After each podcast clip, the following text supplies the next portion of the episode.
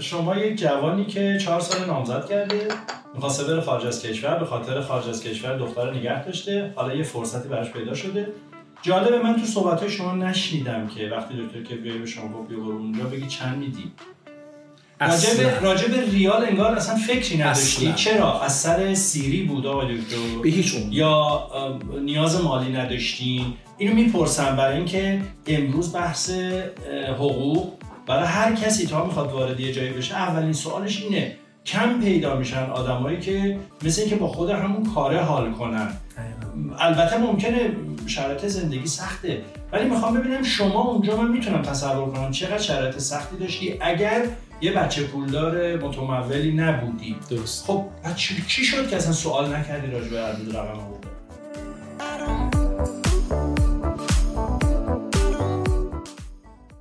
سلام سلام سلام به همه شنونده های خوب فارماکست اولین پادکست تخصصی دارویی کشور. صدای ما رو از هفتمین قسمت فارماکست میشنوید. سلام به همه شنوندگان عزیز. من محمد مهدی شریفی هستم در کنار منم محمد رضا زرگرزاده در خدمت همه شما بزرگوارم.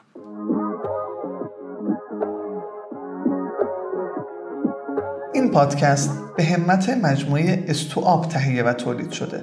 شما می‌تونید اپیزودهای فارماکست رو از Apple Podcast، Google Podcast، Castbox و شنوتو دنبال بکنید. فقط کافیه کلمه فارماکست رو در این پلتفرم ها search کنید و عضو کانال فارماکست بشید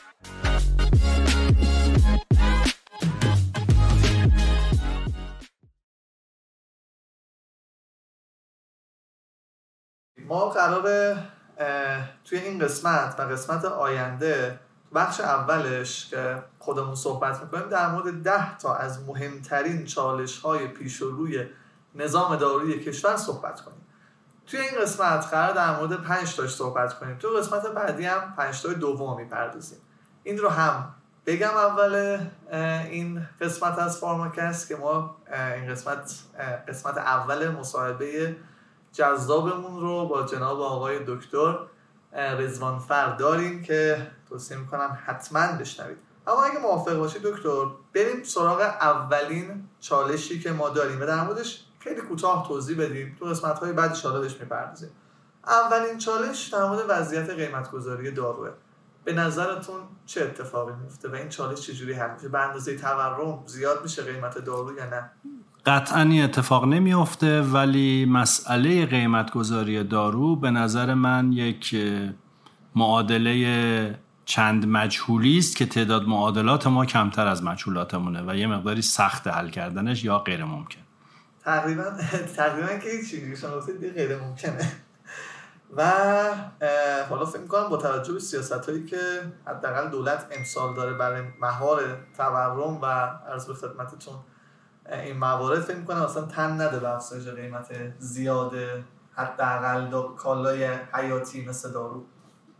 نمی‌تونه بالاخره توی بودجه کشور یه عدد و رقمی دیده شده و بالاخره تو همون محدوده اینا می‌تونن اقدام بکنن ولی اوضاع خوبی نیست. بریم سراغ دومین چالش که فکر می‌کنم یه 7 ده سالی هست. چالش همیشه تو هر سال اگه بخوام تکرار کنیم این هست. اونم قیمت ارز و شرایط تهیهشه. من اول اینو پرسم که شما به عنوان تولید کننده الان چه ارزی رو با چه قیمتی دریافت می‌کنید؟ من همین امروز صبح با مدیر بازرگانیمون صحبت می‌کردم و ایشون می‌گفت که من با بانک صحبت کردم گفتم چند تا ارز داریم؟ دیدیم که نمی‌دونن اونام چند تا ارز داریم. یه ارزی داریم که نیماست یه ارزی داریم که نیماست ولی قیمتش بیش از نیماست. یه ارزی داریم که ارز زیاد داریم ولی مهمترینش فعلا اون چیزی که دست ما رو گرفته و صنعت رو گرفته ارز معذرته.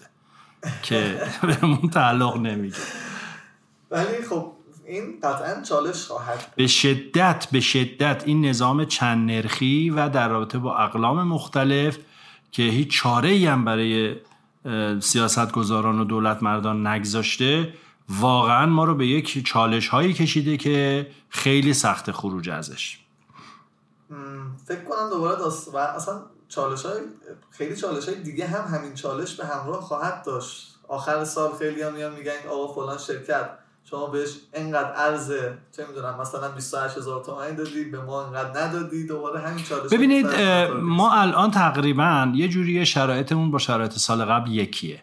با این تفاوت که ارز ترجیحی پارسال 4 200 بود امسال 28 و 500 28 و 500 از شما می‌پرسم همه میگن سی سی و خورده نه نه ارز ترجیحیمون ارز ترجیحی 4 200 که هیچ کس نمی‌دید الان شده ارز ترجیحی 28 و 500 همون اتفاقه. یعنی دوباره همون اتفاقه همون رانت ایجاد میشه و الان متاسفانه مشکل اصلی عدم وجود این ارزه چه ارز نیما چه ارز ترجیحی وجود نداره. یعنی تخصیص نمیدن و شاید بخش های غیر دارویی مؤثر بر سیستم مثل بانک مرکزی مثل سازمان برنامه بودجه متوجه حساسیت دارو در کشور نیستن. علیرغم اینکه رئیس جمهور وزیر بهداشت نماینده مجلس کمیسیون بهداشت مجلس همه دارن بالبال بال می‌زنن اما ظاهرا اونها خیلی متوجه نه متوجه این موضوع نیستن که مملکت ممکنه خدای نکرده دچار چه بحرانی بشه. اما بریم سراغ چالش سوم. اونم تسهیلاته. فکر کنم سال پیش هم این خیلی چالش بود. می‌گفتن اینقدر قرار به صنعت داروسازی تسهیلات در نظر گرفته بشه فکر کنم 10 درصدش هم در نظر گرفته نشد. امسال پیش بینیتون امسال هم شرایط پولی و بانکی اصلا شرایط مساعدی نیست و حداقل توی این مدتی که از سال جدید گذشته ما چشمانداز خوبی ندیدیم از تخصیص تسهیلات مناسب به همه من جمله صنعت دارو. یعنی تقریبا می‌تونیم بگیم. مشکل نقدینگی به شدت زیادی دارن صنایع دارویی. برای اون ارزی که هنوز بهشون تحویل داده نشده یا قرار تحویل داده بشه. یه لینکی بزنیم با چالش بعدی که طرح دارویاره و این تسهیلات رو با طرح دارویار یکیش بکنیم. که اصلا طرح دارویار که اجرا شد خب خودشون هم می‌دونستن اجرا کنندگان و سیستم دولت می‌دونست که به هر حال ما داریم ارز پای 4200 می‌کنیم 28000 تومان یعنی در عادی ترین حالت ممکن نیاز به نقدینگی رو باید 7 برابر در نظر بگیریم. و خب راه تامین نقدینگی چیزی جز تسهیلات راه اصلیش نمی‌کنم چیزی جز تسهیلات باشه. وقتی این تسهیلات پرداخت نشه کل زنجیره به مشکل می‌خوره. و حالا شما هم گفتید که الان وضعش خوب نیست امیدواریم وضعش خوب بشه. ببین مهدی جان دارویار دچار نامردی شد. روزی که نام دارویار رو اعلام کردن و اجرا کردن همون روز همه عزیزان مجری این قصه به بانگ بلند اعلام کردند که این طرح حاصل یک میثاق چند بخشی است که سازمان برنامه بودجه بانک مرکزی بیمه همه اومدن و میثاق بستن که این طرح دارویار اجرا بشه. و همون موقع اعلام کردن گفتن هر کدوم از این بخش ها به مسئولیت خودشون عمل نکنن این طرح دارویار مسله خواهد شد و متاسفانه این اتفاق افتاد و بخش های خارج از دارو واقعا به تعهدات خودشون تو این قصه عمل نکردن و دارویار رو یک جور زمینگیر کردن و نتایج این زمینگیری دارویار به نظرم میاد که در جامعه تاثیرات بسیار بسیار منفی خواهد گذاشت. و تهش فکر می‌کنم انگشت اتهام به سمت دوستان سازمان غذا و دارو میره نه نمی‌تونن این اتهام رو بزنن. واقعا به سازمان دارو غذا نمی‌تونن این اتهام رو بزنن. چون سازمان دارو غذا بسیار شفاف اعداد و ارقام رو از همون اول اعلام کرد. حتی با اینکه صنایع راضی نبودن به اون عدد افزایش اما با همون عدد افزایش محاسباتشون دقیق بود. اون چیزی که اتفاق نیفتاد خارج از سیستم دارویی کشور بود. به نظر من به اعتقاد من اگر بخوایم عادلانه و منصفانه حرف بزنیم. و حالا چون پارسال هم که اجرا شد یعنی فکر کنم تنها نقدی که به سازمان غذا و دارو می‌کردن بحث همین این بود که یه شبه اعلام شد. ولی من کار یه شبه نباید سالها روش کار کردن روی این اعداد ارقام. ماها. ماها حالا نه سالها. ماها کار کرده بودن و حالا اون اعلامش درسته یک شبه بود ولی چاره هم نبود. هر اتفاق دیگه غیر از اون اعلام یک شبه میافتاد منجر به یک سری مفاسدی می‌شد که دوستان با حداقل خونریزی این طرح رو اجرا کردن به نظر من. چاره دیگه ای نبود جزی قبل اینکه بریم سراغ پنجمین چالش اینم یه نکته خوبی اشاره کردید. ما مجبور شدیم که طرح دارویار رو اجرا کنیم. چرا؟ چون ارز اون موقع 4200 نبود که بخوایم تخصیص بدیم. فکر می‌کنید حداقل امسال یا سالهای پیش رو ما به جایی برسیم که نیاز باشه که یه بار دیگه یه طرح دارویار دیگه اجرا کنیم؟ چرا؟ چون ارز 28 تا 500 دیگه نیست. ببین مهدی جان گرچه تخصص من نیست سواد این کار رو خیلی ندارم اما معتقدم که ما سیستم دارویی کشورمون رو فارغ از نظام سیاسیمون نمی‌تونیم اصلاح بکنیم. یعنی ما باید نظامات سیاسیمون برقراری تجارت بین المللمون فروش نفتمون اطمینان از فروش نفت با قیمتش و برگشت پولش رو جای دیگه تثبیت بکنیم. نظام دارویی از یه جایی در داخل حکومت داره تغذیه میشه که این حکومت دخل و خرجش باید مشخص باشه. ورودی و خروجی پولش باید مشخص باشه بتونه برنامه ریزی بکنه. ما یه تافته جدا بافته نیستیم در کشور. بنابراین مسئله داروی کشور بدون حل نظامات سیاسی و مزیقاتی که برای ما ایجاد شده به لحاظ سیاسی قابل حل نخواهد بود. خب حالا شده در مورد این موضوع مفصلا صحبت می‌کنیم و من میگم یک کاش کلا ارزو برمی داشتن این داستان رو. نداشتیم که جلوتر مفصل می‌پردازیم اما بریم سراغ پنجمین چالشی که هست. اونم بحث فرسودگی خطوط تولیده. فکر می‌کنم موضوع جدی این بحث فرسودگی. بسیار بسیار جدی است. آماری که شرکت های دارویی دادن در طی حداقل پنج سال گذشته هیچ اتفاق جدید خوبی در صنعت دارو که قابل ذکر باشه نیفتاده و این نشون میده که ما با همون ظرفیت و امکانات پنج سال ده سال قبلمون می‌خوایم نیاز و شاید نیاز امروز کشور رو پاسخ بدیم و بعد ادعا می‌کنیم می‌خوایم ترازمون رو مثبت کنیم می‌خوایم صادرات کنیم می‌خوایم خب همه اینها نیازمندی هایی داره که نیازمندیش هزینه صرف کردن می‌خواد و الان صنایع ما کمترین پولی ندارند برای بهسازی و بهینه سازی خطوط. فلزا بایستی که یه فکر اساسی برای این موضوع بشه و بخش صنعت دارو مورد توجه صنعتگران و مدیران صنعت این کشور قرار بگیره. بسیار عمالی. این پنج چالش اولی بود که ما توی این قسمت بهش پرداختیم. پنج تا چالش دیگه هم داریم که انشالله هفته آینده و در قسمت هشتم بهش می‌پردازیم. اما دعوت می‌کنم بشنوید مصاحبه جذاب شنیدنی و پر از نکته ما با دکتر رزوانفر عزیز رو.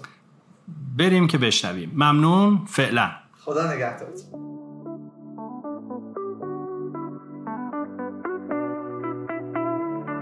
هر جایی که این قسمت از فارماکست رو میشنوید می‌تونید اپیزودهای بعدیمون رو هم دنبال کنید. فقط کافیه تو پخش کننده پادکستتون گزینه subscribe follow یا معادل اون رو بزنید و عضو کانال فارماکست بشید و از انتشار قسمت های بعدیمون مطلع بشید. همچنین شما می‌تونید با search کلمه فارماکست در تلگرام عضو کانالمون بشید و از محتواهای جانبی پادکست بهره مند بشید. ما نیازمند حمایت های شما برای بیشتر شنیده شدن پادکست هستیم و بزرگترین حمایتی که شما می‌تونید از ما داشته باشید اینه که ما رو به دوستاتون معرفی بکنید. ممنون از اینکه همراه ما هستید.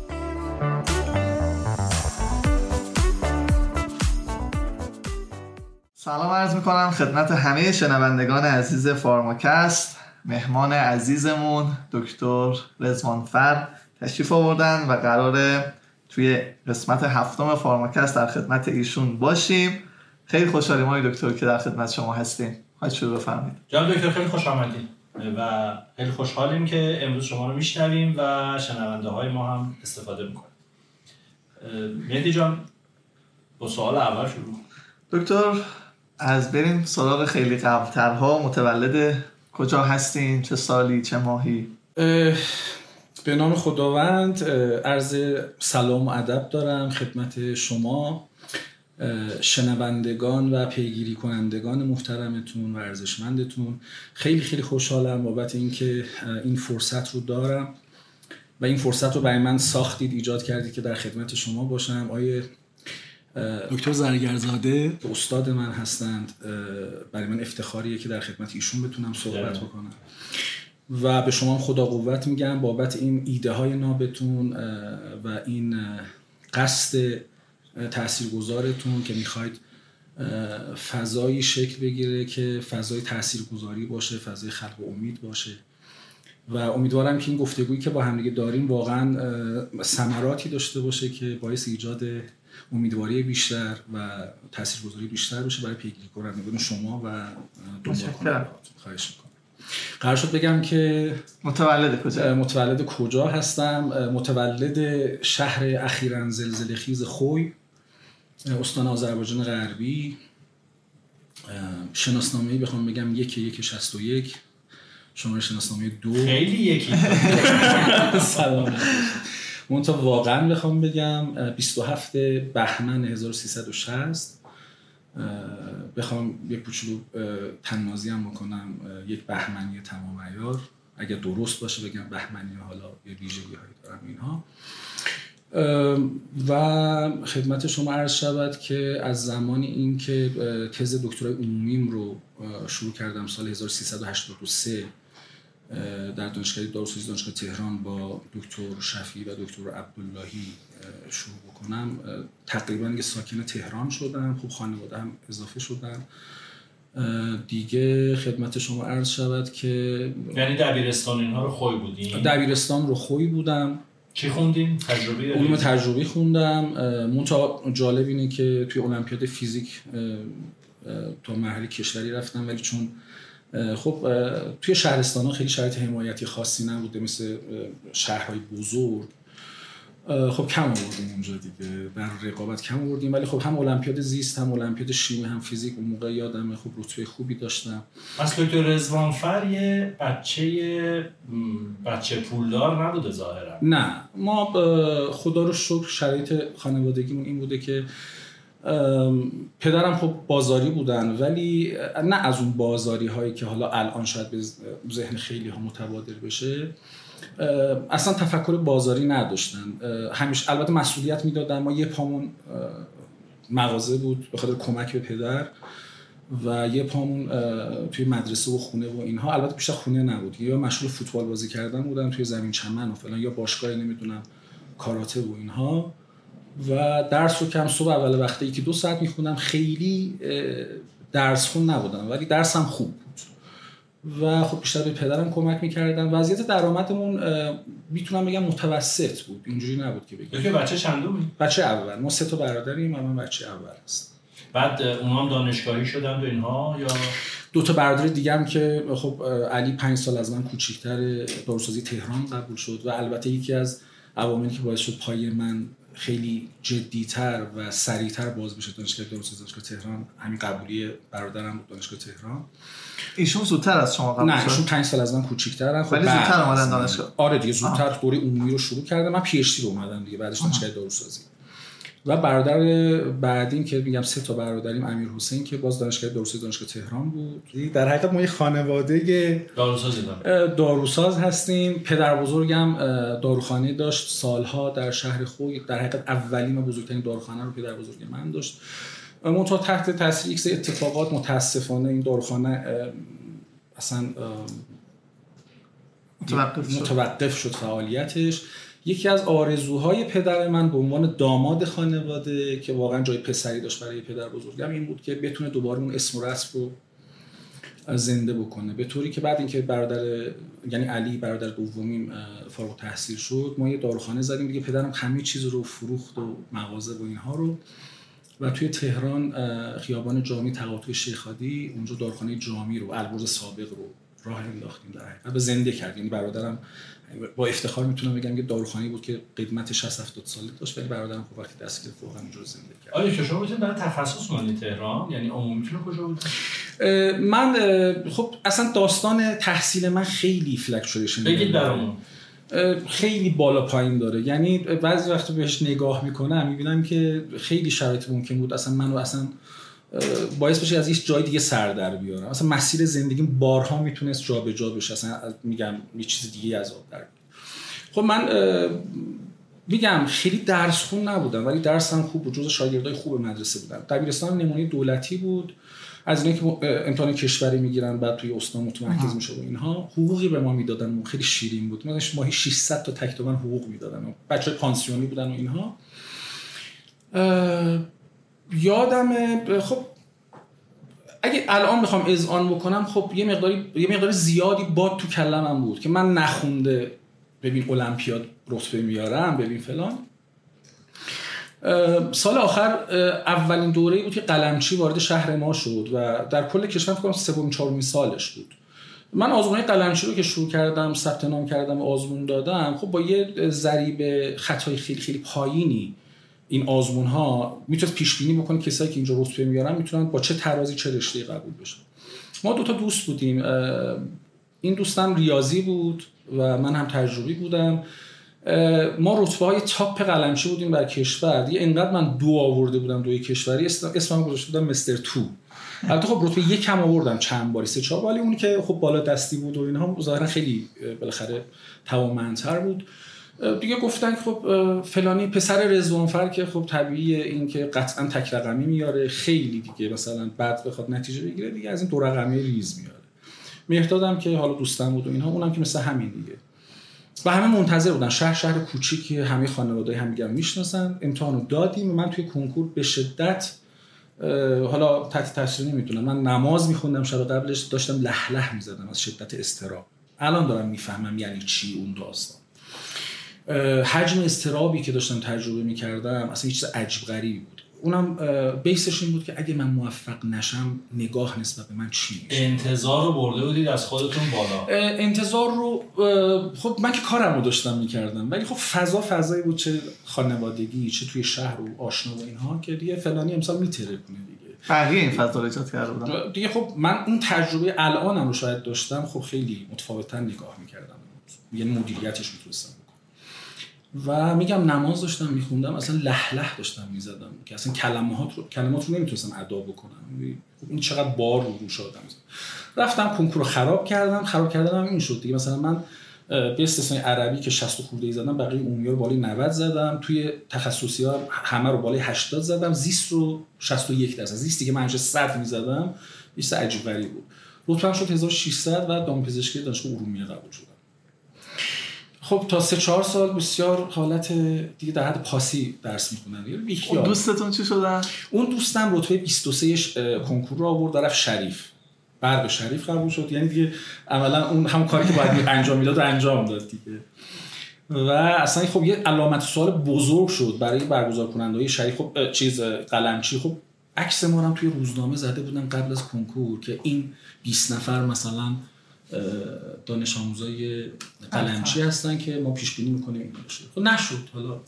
و من تقریبا سه چهار سالی تا امتحان پرنترنی علا وقتکی درس میخوندم. همینجوری می‌رفتم. بعضی وقتا نمی‌رفتم مثلا کلاس.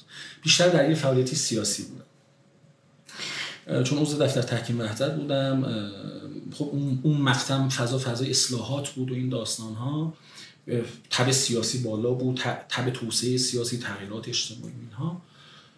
یه دستی تو نوشتن مقالات سیاسی هم داشتم. یه مقاله نوشتم یادم اون موقع دوره دانشجویی 21 دلیل هم شکایت شد. دو ترم تعلیق از تحصیل شدم محروم از تمام خدمات دانشجویی مثل خوابگاه و نمی‌دونم سلف غذا و این داستان ها و منتها امتحان پرنترنی مقارن شده بود با نامزدی من. داستان بالاخره اشباشقی جوانی و این داستان و دیگه گفتم باید حواس رو جمع بکنی. بالاخره واقعیت رو بپذیر. تو اینجایی این چیزی که هست حالا ببین که اینجا باید چی کار بکنی. و من یادم قبل امتحان پرنترنی یک هفته شاید ده روز درس خوندم. حالا روزی هم چهار ساعت مثلا اینجوری و رتبه دوم شدم خب خیلی حس خوبی داشت. بعد از مدت ها کسب موفقیت حالا بیرونی بگیم اینجوری و اون مقطع یادمه که خیلی دنبال این بودم به خاطر ناامیدی که داشتم از شرط کشور. به خاطر همون فضایی که همین الانش هم به چند ده برابری مبتلا بهش هستیم تصمیم گرفتم برم خارج کشور. اپلای کردم. البته خب گفتم این مقدماتش این باید باشه که اون موقع مقاله آیسای مثل الان نبود. مقاله آیسای داشتن خود اساتید دانشگاه مثلا در حد دو تا سه تا داشتن. بله. اینجوری بود. و گفتم چیکار بکنم؟ گفتم که خب آی دکتر صدخانلو همینجا یاد بکنم ازشون با پروفسور صدخانلو ایشون دامپزشکی بودن که توی دانشگاه گلاسکو پیشتی گرفته بودن تو حوزه جنین شناسی و ناباروری و پستاکشون هم رفته بودن امریکا. بسیار بسیار استاد خبره بودن و بسیار تاثیرگذار و الهام بخش من با این تزم برداشتم سال چهار دانشگاه. منتها می‌خواستم یه لینکی بزنم با دارو چون به دارو علاقه داشتم واقعا و اون موقع برادرتون قبول شده بود یا نه؟ نه نه هنوز؟ قبول نشده بود. می‌خواستم خب از همون اول اصلا به روتین با روتین ها حالم خوب نبود. گفتم یه پایان‌نامه باید کار بکنم که بتونه یه پیامی داشته باشه و الا خب باید می‌تونی 6 ماهی پایان‌نامه کار بکنی اینها. خب اینم زیرش بعدا فهمیدم یه داستان باز روانشناختیه. ها این خیلی درسته یه روی سکش اینه که می‌تونه آدم رو برنده بکنه. یه روی دیگر سکش اگه نبینی می‌تونه آدم بازنده بکنه. همون حجم انتظاری که ایجاد می‌کنی از خودت و اینها. و اون اگر تی ای بخوایم نگاه بکنیم مثلا بگی که من خوب هستم اوکی هستم در حالی که در صورتی که مثلا کامل باشم در حالی که خیلی پرفکت باشم. خب عوارض خودشو داره دیگه طبیعتا. کاری ندارم. برگردم به اون دوران. رفتم دانشکده داروسازی. داشتم سرچ هم می‌کردم. اینترنت رفته بودم اون مقطع نمیشناختم. و خیلی اسمال میدم دکتر شریف زاده. مثلا چرا اون مقطع که اساتید دانشکده مثلا دامپزشکی خب دانشکده دامپزشکی دانشگاه عمومی جزء دانشکده قدیمی بود. از زمان دو رژیم سابق. و مثلا اگر مبرزترین استاد 10 تا مقاله آی داشت. توی تهران مثلا با نصف سن مثلا اون استاد مثلا شاید 50 تا 60 تا من داشتم نگاه می‌کردم گروه سمشناسی فارماکولوژی چون می‌دونستم بین این دوتا میشه. یعنی اثر داروها مواد شیمیایی روی تکامل جنین. یه لینک اینجوری بر یه چیزی بین رشته ای بردارم اینها.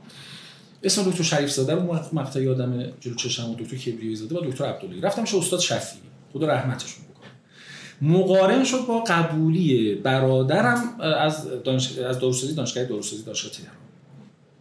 و گفتم برادر من که امسال فوق تحصیل تو چیز ورودی منم یه همچین برنامه دارم. دکتر شفیع بدون که صحبتی بکنه گفت برو پیش دکتر عبداللهی. منم گفتم گفتم بهش گفتم می‌خوام برم خارج کشور آیسای داشته باشم اینها. و گفتم دکتر عبدالله الان یه چهره ای داره یه آدم 70 80 ساله احتمالاً با ریش های بلند سفید و اینا. رفتم در رو زدم باز کردم دکتر عبدالله گفتم باشه دکتر عبدالله هستن؟ گفت بفرمایید. گفتم بله دقیقاً همینجوری. نگفتم منم می‌فهمم گفتم بله. گفتم که خب باشون کار کار داشتم. گفتم خب بله بفرمایید. دیدم استاد جوانی با موهای مشکی گفتم که دکتر من رفتم دکتر شفیعی. دکتر شفیعی گفتن که برو دکتر عبدالله هدفم اینه. می‌خوام ببینم میشه کار کرد یا نه. گفت جوابش یک کلمه است. بله.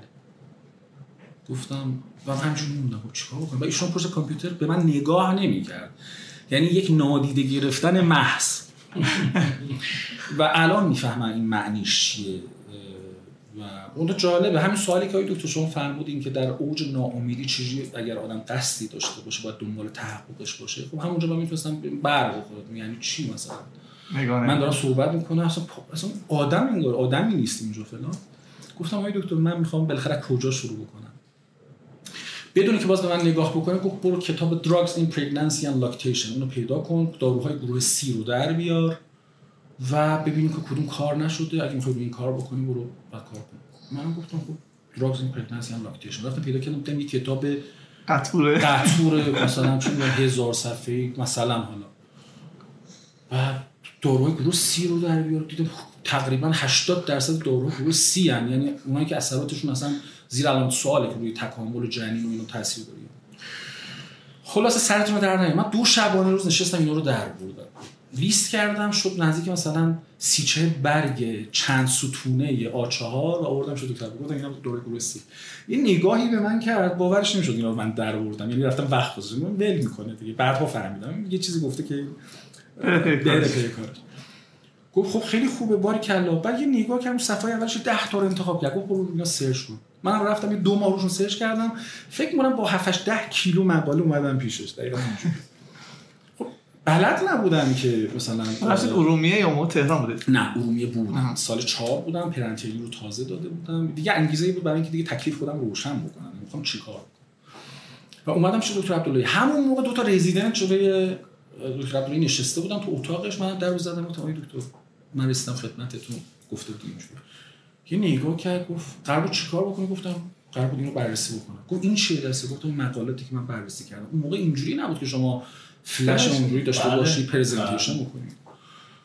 گفت خب توی سه دقیقه بگو ببینم اینا چی میگه. من یه لحظه فرو ریختم.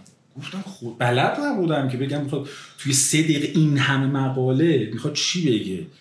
من یاد گرفته بودم شروع کنم صحبت کردن که این مقاله اینو میگه این کانکلوژنش اینه این نمی‌دونم داستانش اینه. گفتم که آقای دکتر خب تو سه دقیقه چی بگم؟ گفت توی سه دقیقه باید بلد باشی بگی کل نتیجه اینا چی بوده. گفتم والا نتیجهش این بوده که روی همه کار شده. گفت پس باشه به درد نمی‌خوره. باید بگردیم ببینیم چه موضوع دو ماه من روی اینا کار کردم خوندم. این همه مقاله به درد نمی‌خوره دوباره. یه مقاله داد انگار تازه از تنور در اومده. مال خودشونم بود. پرینت گرفت گفت برو این رو بخون رو همین کار کن. من نگاه کردم او اصلا که کار کار خودشونه دیگه. من ادامه همین رو انجام میدم روی باروری موشای نر کار کرده بودم و پروفایل اسپرم این داستان. و من دارم پرحرفی می‌کنم. کاتش سلامت باشید. و خدمت شما عرض شود که منم خوشحال اومدم بیرون گفتم دکتر منو تحویل گرفت دیگه. بالاخره بعد این همه مدت یه مقاله هم داد. یه مقاله داد گفت ادامه این. رفتم ظهر خوندم دیدم که همه چیزش کار شده. این چی رو چی شو قرار من کار کنم؟ دوباره برگشتم پیشش. گفت چه زود برگشتی؟ گفتم خب دکتر این که کار شده. البته اینجوری صحبت نمی‌کردم. با هزار و یک مخوز به حیایی و فریز شدگی و اینها. گفت ای راست میگی کار شده. آره دیدم اونجا هم دوباره منو فرستاد دنبال نخودسی اصلا ببینه که من اینو کی می‌خونم اصلا ولش می‌کنم نمی‌کنم اینها. گفتش که خب دیگه همینه من کاری ندارم برو پروپوزال خودت بنویس ببین که بعد دلش چی در میاد من یک ماه نشستم مطالعه کردم اگر مثلا از این ماده حال استفاده بکنیم می‌تونیم مثلا یکی از عوارض شیمی درمانی تاثیرات منفی روی باربری مردا هستش مثلا. خب نکنه از این استفاده بکنیم و از کنار سیکلوفوسماید شیمی درمانی بکنیم و اثرات مثبتش رو ببینیم. و من شروع کردم. اون مقطع یادمه تز من واقعا درصد پیشتی بود دوره عمومی. و این باعث رو پای من به دانشگاه داروسازی باز شد. من چهار سال بعدیم رو چهار سال که نه سه سال بعدیم رو دیگه شروع کردم شبانه روز اونجا بودم. PhD می‌خوام. نه دیگه دوره عمومی ادامه دوره عمومی که تزم رو کار دوره عمومی دامپزشکی بعد ارومیه چی شد؟ نمی‌رفته نه دیگه دیگه اونجا تز دارم کار می‌کنم دیگه. و خب دوره کلینیکی ما هم شروع شده بود و خیلی جالبه. من الان یه کلینیک نمی‌رفتم. مثلا توی جراحی بالاترین نمره رو خودم من گرفتم. یعنی برای خودم خیلی ذوق داشت. مثلا مثال یه سوال داده بودن یکی از استادان جراحی دام کوچیک که مثلا روش جراحی فلان رو در آرزه فلان بگی چیه از بین تمام سیستم جراحی و توضیح مفصل بدید. دو تا برگه هم گذاشتید کنارش که بنویسید من هرچا فکرم گفتم که آخه این جراحی نداره اصلا. من روش جراحی نداره. این کیس جراحی نیست. یادم ده نمره بود. خب یعنی همون رو نوشتی روش جراحی نداره ده نمره رو می‌گرفتی. منتها اینقدر من خب طبیعتا چسبندگی به این داستان نداشتم. یه جاهای کمکم کرد. من یادم نمیاد درسی رو یک بار از اول تا آخر تو دور عمومی البته کامل خونده باشم ریویو کرده باشم. ولی هیچ علاقه نداشتم دیگه. یعنی اگه الانم باشه به شدت علاقه دارم. یعنی رشته ارزشمندی می‌دونم. ولی اون موقع می‌گفتم که خیلی شفاف بگم. گفتم در جایی که انسان ها ارزش لازم رو ندارن حیوانات چه ارزشی می‌تونن داشته باشه که حالا رشتهش ارزش داشته باشه. اینجا مگه انگلیس استرالیا است نیوزلند امریکاست و این باشه دیگه عدم یک پارچگی با رشتم باشه. خلاصه سرتون رو درد نیارم. همین باشه من دکتر عبدالله شروع کردم. دکتر عبدالله اومد تز من و من خب خدا رو شکر اینقدر خوب دفاع کردم. هیچ کدوم اساتید من اصلا لزومی به ورود به چیز پیدا نکردم دو تا مقاله آی اون خروجی داد از امریکا دو تا پذیرش گرفتم همون نیت این بود که برید برم. چی شد؟ نرفتی؟ و همین خب نامزدم بودم. چهار سال نامزد بودم من. و مادرم یه کلمه دکتر عبداللهی گفتش که آی دکتر ببین می‌تونی این پسر منو نگه داری اینجا. اینکه هیچ سراتی مستقیم نمیشه. الان چند سال از برنامه‌ریزی کرده که بره. دکتر عبداللهی چی نگو گفت ان هر چی خیره فلان. و یه هفته گذشت خود دکتر عبداللهی ریکامندیشن منو زده بود به یکی از اساتید امریکایی که پذیرش یه دونه از اونجا اومده بود. یک هفته بعد زنگ زد گفت پاشو بیا تهران. اومدم تهران گفتش که دیدم گفت بشین. زنگ زد به دکتر کبریایی زده. گفت من یه دانشجویی داشتم اینجوری اینجوری اینجوری. دکتر ببین به کارتون میاد. خب خیلی بچه علاقه من اینجوری اینجوری اینجوری. دکتر هم گفت بگو بیاد من یه ببینمش مثلا من فرداش رفتم شد دکتر کبیزاده اتاق بغل دست دکتر عبدالله الان همینطوری و نه الان هم اتاق دکتر کبریزاده رو من میشینم. یعنی اصلا. بازی روزگار رو ببینید که من یه زمانی اصلا چی فکر می‌کردم. اینو اینو می‌خوام بگم در هم راسته صحبت شما که این این مسیر اصلا یه پیچ و عجیب غریبی داره و هر کسی نسخه خودش رو داره. واسه همین ناامیدی معنایی و من فردا رفتم شد دکتر کبریزاده همون نشستن من جلوی دکتر کبریزاده سرآغاز این شد که من پام به صنعت باز بشه. دکتر کبریزاده از من یه سری سوالات پرسیدن گفت ما یه پروژه واکسن آنفلوانزا داریم و اینو با یه شرکت چینی داریم کار می‌کنیم و می‌خوام شما که ویروس شناسی خوندی که سلول بلدی چی چی چی می‌خوام مسئول پروژه تو باشی خب واقعا وسوسه برانگیز بود. برای من که چهار سال نامزد بودم. بعد از این ور می‌گفتم پاشم برم. تک دختر خانواده به خودم ببرم نکنه یه اتفاقی بیفته نتونم جمعش بکنم. از این داستانا خلاص پشت ترسم موندم. خب از این ورم گفتم شرط کاره دیگه. چه چیزی بهتر از اینکه روی واکسن آنفلوانزا کار بکنیم؟ من توی یک شرکت داروسازی اونم با مدیریت یکی مثل دکتر کبریزاده بالاخره اسم دکتر من شنیده بودم مدیر عامل بودم. دکتر مدیر عامل بودم. تازم از مرکز رشد فناوری داروی دانشگاه تهران اومده بودم بیرون. اصلا توی مقطعی در زمان دکتر کبریزاده یه بخشی رو ایجاد کرد برای کارهای بایوتک دقیقاً. بعد از اینکه اومد بیرون آره. مثلا اصلا کلا دیگه جمع شد و خب اسوه یه مکمل ساز ویتامین سی شده از زمان حضور دکتر خب بله. خیلی افکار جدید اومد سیاست جدید مثلا اسوه جز سه چهار تای خیلی در حقیقت جدی و تاثیرگذار شد توی اصلا اون مقطع خاص خب برای من خیلی شانس بزرگ بود. واقعا من خوشبخت بودم که یه همچین اتفاقی افتاد دکتر عبدالی من بود که معرفی کرد. و من رفتم الان می‌خوام بگم خندتون می‌گیره. در شرایطی پامو گذاشتم توی سند که فرق بین MDF و DNF رو نمی‌دونستم. دیگه مسئول پروژه. بودید دیگه. آره. و رفتم نشستم خوندم آره من می‌دونستم بالاخره واک من بالاخره دو واحد ما فقط واکسینولوژی فقط خونده بودم اینها می‌دونستم واکسن چیه دوستان ولی خب این که تو بدونی فیزیولوژی چیه با اینکه بیای فیزیولوژی یک فردی رو در حقیقت مونیتور بکنی بررسی بکنی خیلی متفاوته با داستان. این پیشنهاد کلا اون پرونده مهاجرتتون رو بست؟ دقیقا دقیقا بست. و دلیلش هم این بود که من دنبال از همون اول موقع واقعا معنیش رو نمی‌دونستم. الان من شفاف می‌تونم خودم پیش شما میکروآناتومی بکنم بگم. ولی اون موقع نمی‌دونستم چه الان می‌فهمم. ولی می‌تونم بگم که یعنی اون موقع پس می‌دونستم دنبال چی هستم. من دنبال تاثیرگذاری بودم. دنبال اینکه ب- یه کار ارزشمندی انجام بدم که هم حال خودم خوب باشه فکر کنم مفیدم و هم بتونم یه تاثیر مثبتی بگذارم. یعنی اینکه مثلا باری به هر جهتی برم یا احساس کنم تو کشور تو مملکت شرایطی که خب من نمی‌تونم استفاده رو داشته باشم.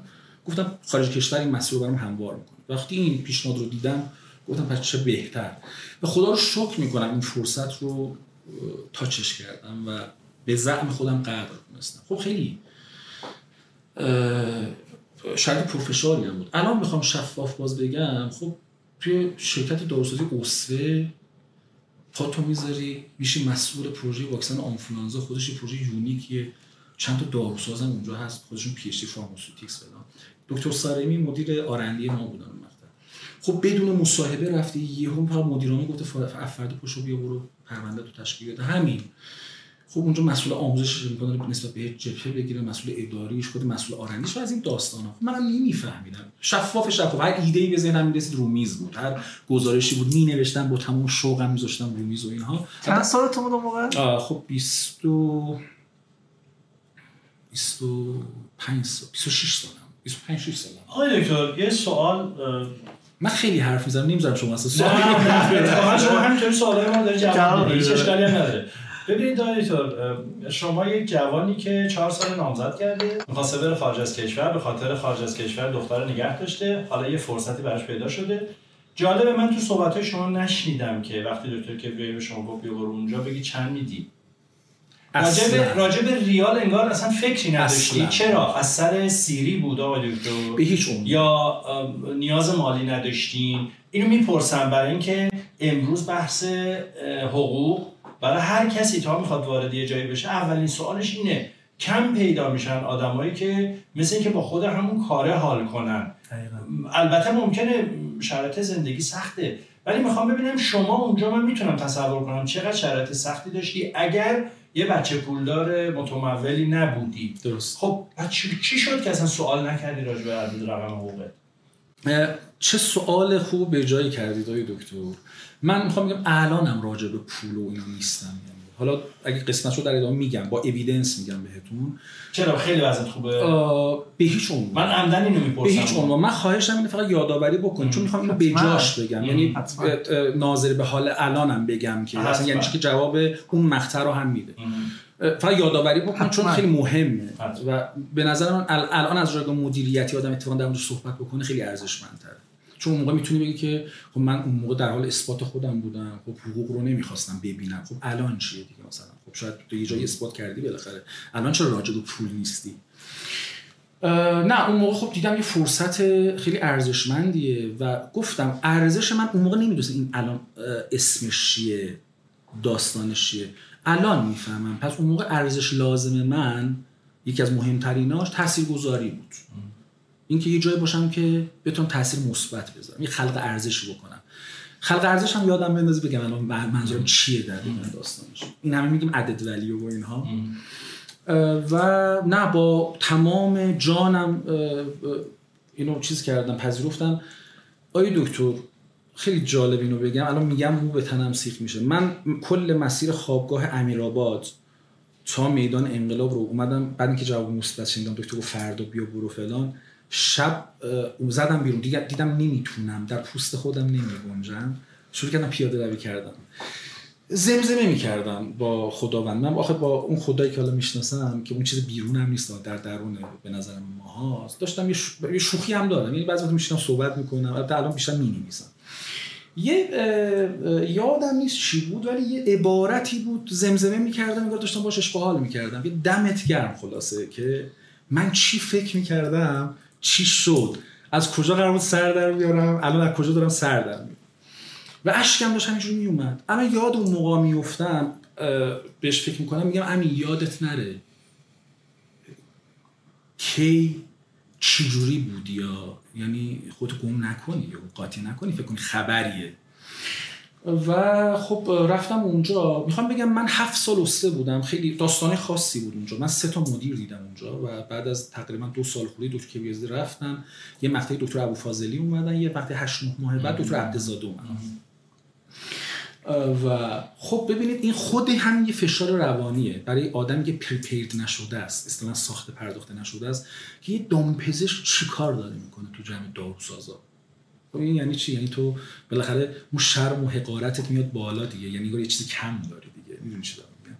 ولی خب اذعان می‌کنم. برام چیز داشت. هم احساس شرم بالا می آورد اون مقطع و هم غم بالا می آورد یعنی چی؟ چرا باید باشه. اول اینکه کنار هم باشین دست به دست هم بدیم یه پروژه رو ببریم جلو. چه اینجوریه؟ خودتون احساس شرم داشتید یا بقیه مثلا داروسازا این احساس شرم احساس شرم برای من که با احساسات اونا کاری ندارم. که احساسات مال اوناست. احساسات خودم رو. بالاخره خودتون. آره آدم در خودش می‌تونه حرف بزنه. و بالاخره این گفتی که من در جمعی از این داستان افراد می‌تونم موفق بشم یا نه پروژه پروژه سنگینیه. دکتر کبریزاده اعتبارش رو گذاشته رو این داستان که این همه دورش بالاخره داروساز و و اینو داده به تو. حالا ببین چجوری می‌تونی پاسخ باشه من یادم نشستم فقط داشتم میخوندم. یعنی در مورد نظام کیفیت میخوندم. اصلا بحث اینکه موقع دی ام اف بود. و دی نبود اصلا. بله بله. و اینکه اصلا چجوری داستانش این پرونده جامعه داری چجوری شکل می‌گیره آزمایشات چی هم متد آنا... متد آنالیسیس چی چی چی چی, چی همه اینا رو آروم آروم شروع کردم. کنارش بالاخره از عملیاتی هم داشتم تجربه می‌کردم و سرتون رو درد نیارم. بالاخره ما سه بچ واکسن آنفولانزا هر بچه تقریبا فکر کنم 6000 تایی اون موقع اصفه جز معدود شرکت هایی بود که PFS محصولات مبتنی بر PFS تولید می‌کرد. چون اینوکساپارین رو آروم کرد گلاتیرامر هم بزنه و تکنولوژی ترانسفر یه جای من انگار مسئول تکنولوژی ترانسفر بودم دیگه. با اینا آشنا شدن با مفاهیم اینها و آروم آروم پام باز شد به بحث مطالعات بازار market research market analysis و این داستانا و خب دکتر خیلی به من اعتماد کردن و منتها خب من کارشناس بودم همچنان. ولی خب از همون اولی جاه طلبی داشتم دیگه. اینکه باید اذعان کرده این که می‌خواستم در مسیر رشد باشم همچنان. ولی هیچ وقت یادم نمیاد در مسیر جاه طلبی پامو بذارم رو شونه اینو خیلی در سهیم شدگی بودم. یکی از ارزش ها الان همین یعنی ببین با تمام این چالش ها و مشکلات این داستان ها می‌تونی دکتر کی بیازاده که تشریف بردن و دکتر عبدزاده اومدن.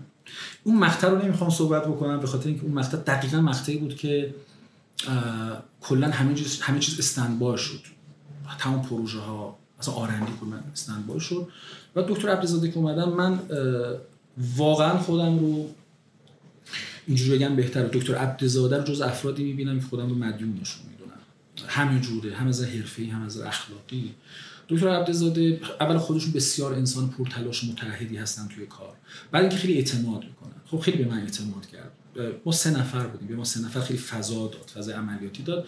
ما تاثیرگذاریمون رو نشون دادیم. یه شرکتی که طی نه ماهی رو به افول بود و داشت تبدیل می‌شد به یک اصطلاحا زمین سوخته یهو دوباره اوج گرفت. مونتا دیگه یه رشد خیلی خیلی جدی اتفاق افتاد. هم در فروشش هم سود عملیاتیش و این داستان ها و تولید محصولات جدیدش.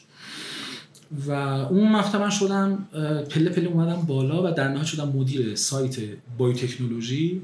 سایت تحویل سایت تحویل دادیم و رفتیم با آلمانیا. میگم دکتر عبدالزاده اینقدر اعتماد می‌کرد. من یک هفته با دو نفر دیگه رفتیم آلمان توی PDA Parenteral Drug Association که دیگه گنده های داروسازی در حوزه تزریق اینا میان اونجا دیگه. شما فکر کن حالا یه جایی نشستی معاونت تولید نوارتیس و Eli Lilly و نمی‌دونم فایزر اینا نشستن. شما سه نفر هم نشستین دارین در مورد monoclonal antibody صحبت میشه و این داستان ها ولی خب خیلی به ما گشودگی فکری خاصی داد اصطلاحا. و همون مقطع به خودمون جرأت دادیم. رفتیم با چند تا از این شرکت اروپایی مذاکره کردیم. و چقدر هم اینها گشوده برخورد کردن برخلاف انتظار ما رسید به اونجایی که ما از یک شرکت آلمانی به اسم الان دارم میگم بی بی تک technology transfer بکنیم برای تولید محصول اریتروپویتین این کار که انجام شد خدمت شما عرض شود که به موازات با یه شرکت چینی به عنوان سیتروژن شروع کردیم صحبت کردن که توی سهام توی بورس امریکا هم سهامش ارائه می‌شد. و اگر ما اریتروپویتین رو بر اون سیستم perfusion bioreactor سیستم بود کاملا متفاوت از سینوژن پویش دارو بود. اگر ما اون رو می آوردیم عملا اریتروپویتینی که مثلا سینوژن توی یک سال تولید می‌کرد ما توی دو ماه می‌تونستیم تولید بکنیم و فضا بازش برای چهار تا محصول دیگه. یه چیز خیلی unique ی بود کاملا مطالعه شده رفتیم جلو. و خیلی جالبه اون مقطع دکتر این اینم شنیدنی ما با این چینیا شروع کردیم مذاکره کردن. گفتش قبل شما از دارو پخش هم اومده بودن. من اسم نمی‌برم زمان کی. ولی عملا ما یه ساعت جلسه گذاشتیم و با این خدافزی کردیم. ولی من از معاون تولیدم معاون تولیدش این کانادایی بود. سوال کردم دیدم نه شما یه چیزای بلدید انگار. در مورد داستان آپستریم داونستریم بای تکنولوژی که چجوری محصول رو چیز بکنید دیولپ بکنید و اینها ما می‌خوایم با شما کار بکنیم. ولی شروطمون هم اینه. سرتون رو در نیارم. اون برای خودش یه case study ه ما با هر دو تا شرکت final کردیم که بر اساس ریسک های مترتب به هر کدوم از این پروژه ها یکی رو دیگه جمع بندی بکنیم. دکتر عبدالزاده یک هفته بعد برداشتن این که چرا چی شد این داستان ها باز برای خودش دیگه دکتر استاد ما اون برای خودش بازی case study ه می‌خوام بگم ببین چه تنش هایی وارد میشه در مسیر رشد دادن تو بالاخره خودت در مسیر رشد قرار دادی یه پروژه رو بردی جلو اونجا بعد دیگه کلا از اونجا بعد بایوتک متوقف شد برای متوقف شد. یعنی ما یه سایت آماده بهره برداری فقط دو تا از ولیدیشناش مونده بود یادمه. یعنی روبانش مونده بود. یعنی, یعنی دقیقاً اینستالیشن ولیدیشن و اینا و اینکه بالاخره باید پایلوت سبش زده می‌شد که ما بگیم قابل بهره برداری الان. البته مشکل به نظر من برداشتن دکتر عبدزاده نبود. مشکل اینه که توی سازمان ما علاقه چیزی که فکر می‌کنیم نظام داریم نظام نداریم. یعنی به محض اینکه اون آدم رو برمیداری تمام اون سرمایه گذاری که در زمان اون فرد شده همه فرو همه فرو. و این ناملایمات کاری ماست. و این خسته می‌کنه و من از اونجا به, به موازه دکتر عبدزاده به یه هفته استفاده دادم. و اومدم از اونجا بیرون و دکتر کبریه زدی که رفتن شما رو همراه خودشون صدا نکردن؟ خودتون نرفتین یا دکتر صدا نکردن؟ نه دکتر یادمه. دکتر اون مقطع به تعدادی از ما گفتم بمونید. خب بالاخره بدونید یکی از باز عوارض بخش دولتی اگه بخوایم صحبت بکنیم حرف تو حرف میشه. ولی انقدر اینا مثل حرف این نگاه نگاه قشنگیه. این نگاهی که دکتر کبریه زده داشته اتفاقا الان من اشاره کردم به همین دلیل که بگم چجوری باید نگاه کنیم. نگاه نکنیم تا من هستم خوبه بعد از من هر اتفاق خاص بیفته. بمونید و انجام. انجام. دقیقاً. و دکتر به خاطر همین گفتم. ولی فضایی برای ادامه کار نبود و من استفاده دادم و اومدم بیرون و اینجا داستانی خاص خودش داره دکتر. اینکه من یک سال و نیم شما میفرمایید پول. من یک سال و هفت ماه دکتر بیرون از صنعت بودم. در حالی که من هیچ لابی هیچ وقت برای رفتن به هیچ جایی نکردم. یک بار فقط همون اولش دکتر عبداللهی منو به عنوان دانشجوی خودش معرفی کرد دکتر کبیازه بعد از اون لطف خداوند شامل حالم بود با روح این که رو پای خودم وایستادم. و این که بالاخره تونستم ارتباط اثر بخشی با افراد تاثیرگذار داشته باشم. یعنی اگر مسئولیت پذیرفتم تمام تلاشم این پاسخگویی درست داشته یک سال افراد چه می‌کردی همین. می‌رفتم داروخانه خانوادگی پشت کانتر وای میستادم و ماهی سه تومن از پدرم می‌گرفت. و تخصص چی؟ این خیلی جالبه به تخصص برسم. این خیلی جالبه که اون مقطع یک سال هفت ماه به این معنی که من جایی نتونستم برم. من از پنج تا از شرکت های قدر درستی پیشنهاد داشتم بدون هیچ لابی. خیلی جالبه. امروز صحبت می‌کردم فردا قرار دارم قرارداد امضا بکنم و نمی‌شد. نمی‌شد یعنی چی؟ دیگه تا اینجاشو می‌خوام ببندم داستان رو و بگم که من با بعدش فهمیدم با مشورت هایی که می‌کردم به زعم خودم پاسخ های درست می‌گرفتم در صورتی که همون مشورت ها پشت صحنه زیرا به من می‌زد. حالا اینکه دلیلش هنوز برای من گوش شده نیست. می‌تونم من یه موردی بپرسم. از حالا شما توی استه بودید.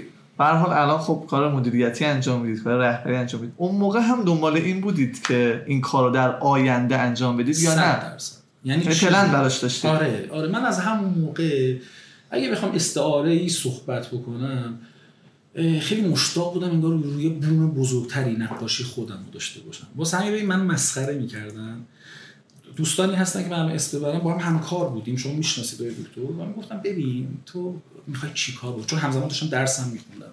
و دکتر کیمیازی باز این حق رو برگردن من دارن. با نگاه خیلی بازی که داشتن اجازه دادن من هم دوره پیشتیم رو شروع بکنم هم که همزمان تو صنعت باشم از همون وقت من دوست داشتم چون علاقه مندی آکادمیک هم داشتم هم فضای آکادمیک رو تجربه کنم هم فضای صنعت رو. یعنی واقعا تو ذهنم هیچ تداخل و تضادی بین اینها نمی‌دیدم. من منتها خیلی مسخره شدم. و تحت این که تو چیه می‌خوای مثلا راه نمی‌دونم فلانی رو بری؟ البته من الان می‌خوام بگم باید بگم راه مثلا استاد کبریایی زاده رو بری استاد مثلا دیناروند رو بری که همزمان هم تو دانشگاه هم صنعت و انصافا اصلا تو ذهنم همچین چیزی نبود. از چه ناحیه مسخره شدین از ناحیه دانشگاه یا از ناحیه صنعت؟ صنعت. و همکاری که داشتم که ببین اون مثلا اون دکتر کبریایی زاده است این دکتر دینامه یه دونه در دو تا. و من می‌گفتم آخه شما چرا فکر می‌کنی من دارم خودم مقایسه من می‌خوام راه خودم رو برم چون واقعا علاقه دارم. این همه این همه سال کار کردم. و احساس می‌کنم که خب اتفاق خیلی خوبه که اگر یه فرد موفقی توی صنعت توی دانشگاه باشه. یا اگر تا دانشگاه موفق توی صنعت هم باشه. آقای دکتر یه نکته رو اشاره کردید و خیلی ریز از کنارش گذشتید من اتفاقا می‌خوام بهش بپردازم. حالا شاید تو سشن دوم. و اون اینکه میگید که نمی‌دونم چرا مشورت می‌کردم و بعد این باعث می‌شد که زیرابم زده بشه و اون مصاحبه هایی که می‌کردید و می‌گفتن فردا بیاین سر کار نمی‌شد. این اتفاقی که الان خیلی زیاد میفته خیلی زیاد. من دلم می‌خواد بدون ذکر نام از هیچ شرکتی و از هیچ شخصی از منظر آسیب شناسی و از منظر آموزش به دیگران که آقا شما اگر یه جایی رفتی و صحبت کردی به لحاظ پروفشنال پذیرفته شدی بعدش چه کارهای دیگه ای باید بکنی که حضرت حافظی شعر داره آقای دکتر میگه که صد نکته غیر حسن باید که تا کسی مقبول طبع مردم صاحب نظر شود. درسته. اون صد تا نکته چیه؟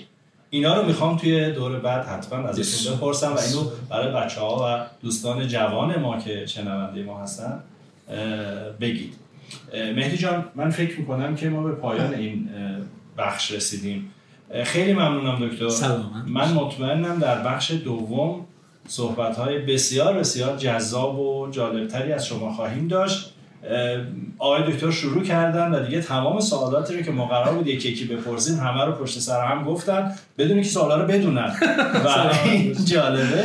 و خوشحالیم خوشحالیم از این شیوایی سخن و فساحت کلامی که از دارید و دوستان رو دعوت می‌کنم که منتظر باشید. ما با سشن دوم عزیز دلمون آقای دکتر رزوانفر خدمت دوستان بزرگواران خواهیم بود. متشکرم. هفته بعد در خدمتون خواهیم بود با پارت دوم مصاحبه با دکتر رزوانفر این قسمت از پادکستی که شما شنیدید توسط مجموعه استواب تهیه شده. استواب جاییه که کمک می‌کنه شما در صنعت داروسازی حرفه‌ای تر بشید. برای کسب اطلاعات بیشتر در مورد استواب می‌تونید به سایتمون www.estuap.ir سر بزنید. ممنون از اینکه با این قسمت از پادکستم همراهمون بودید.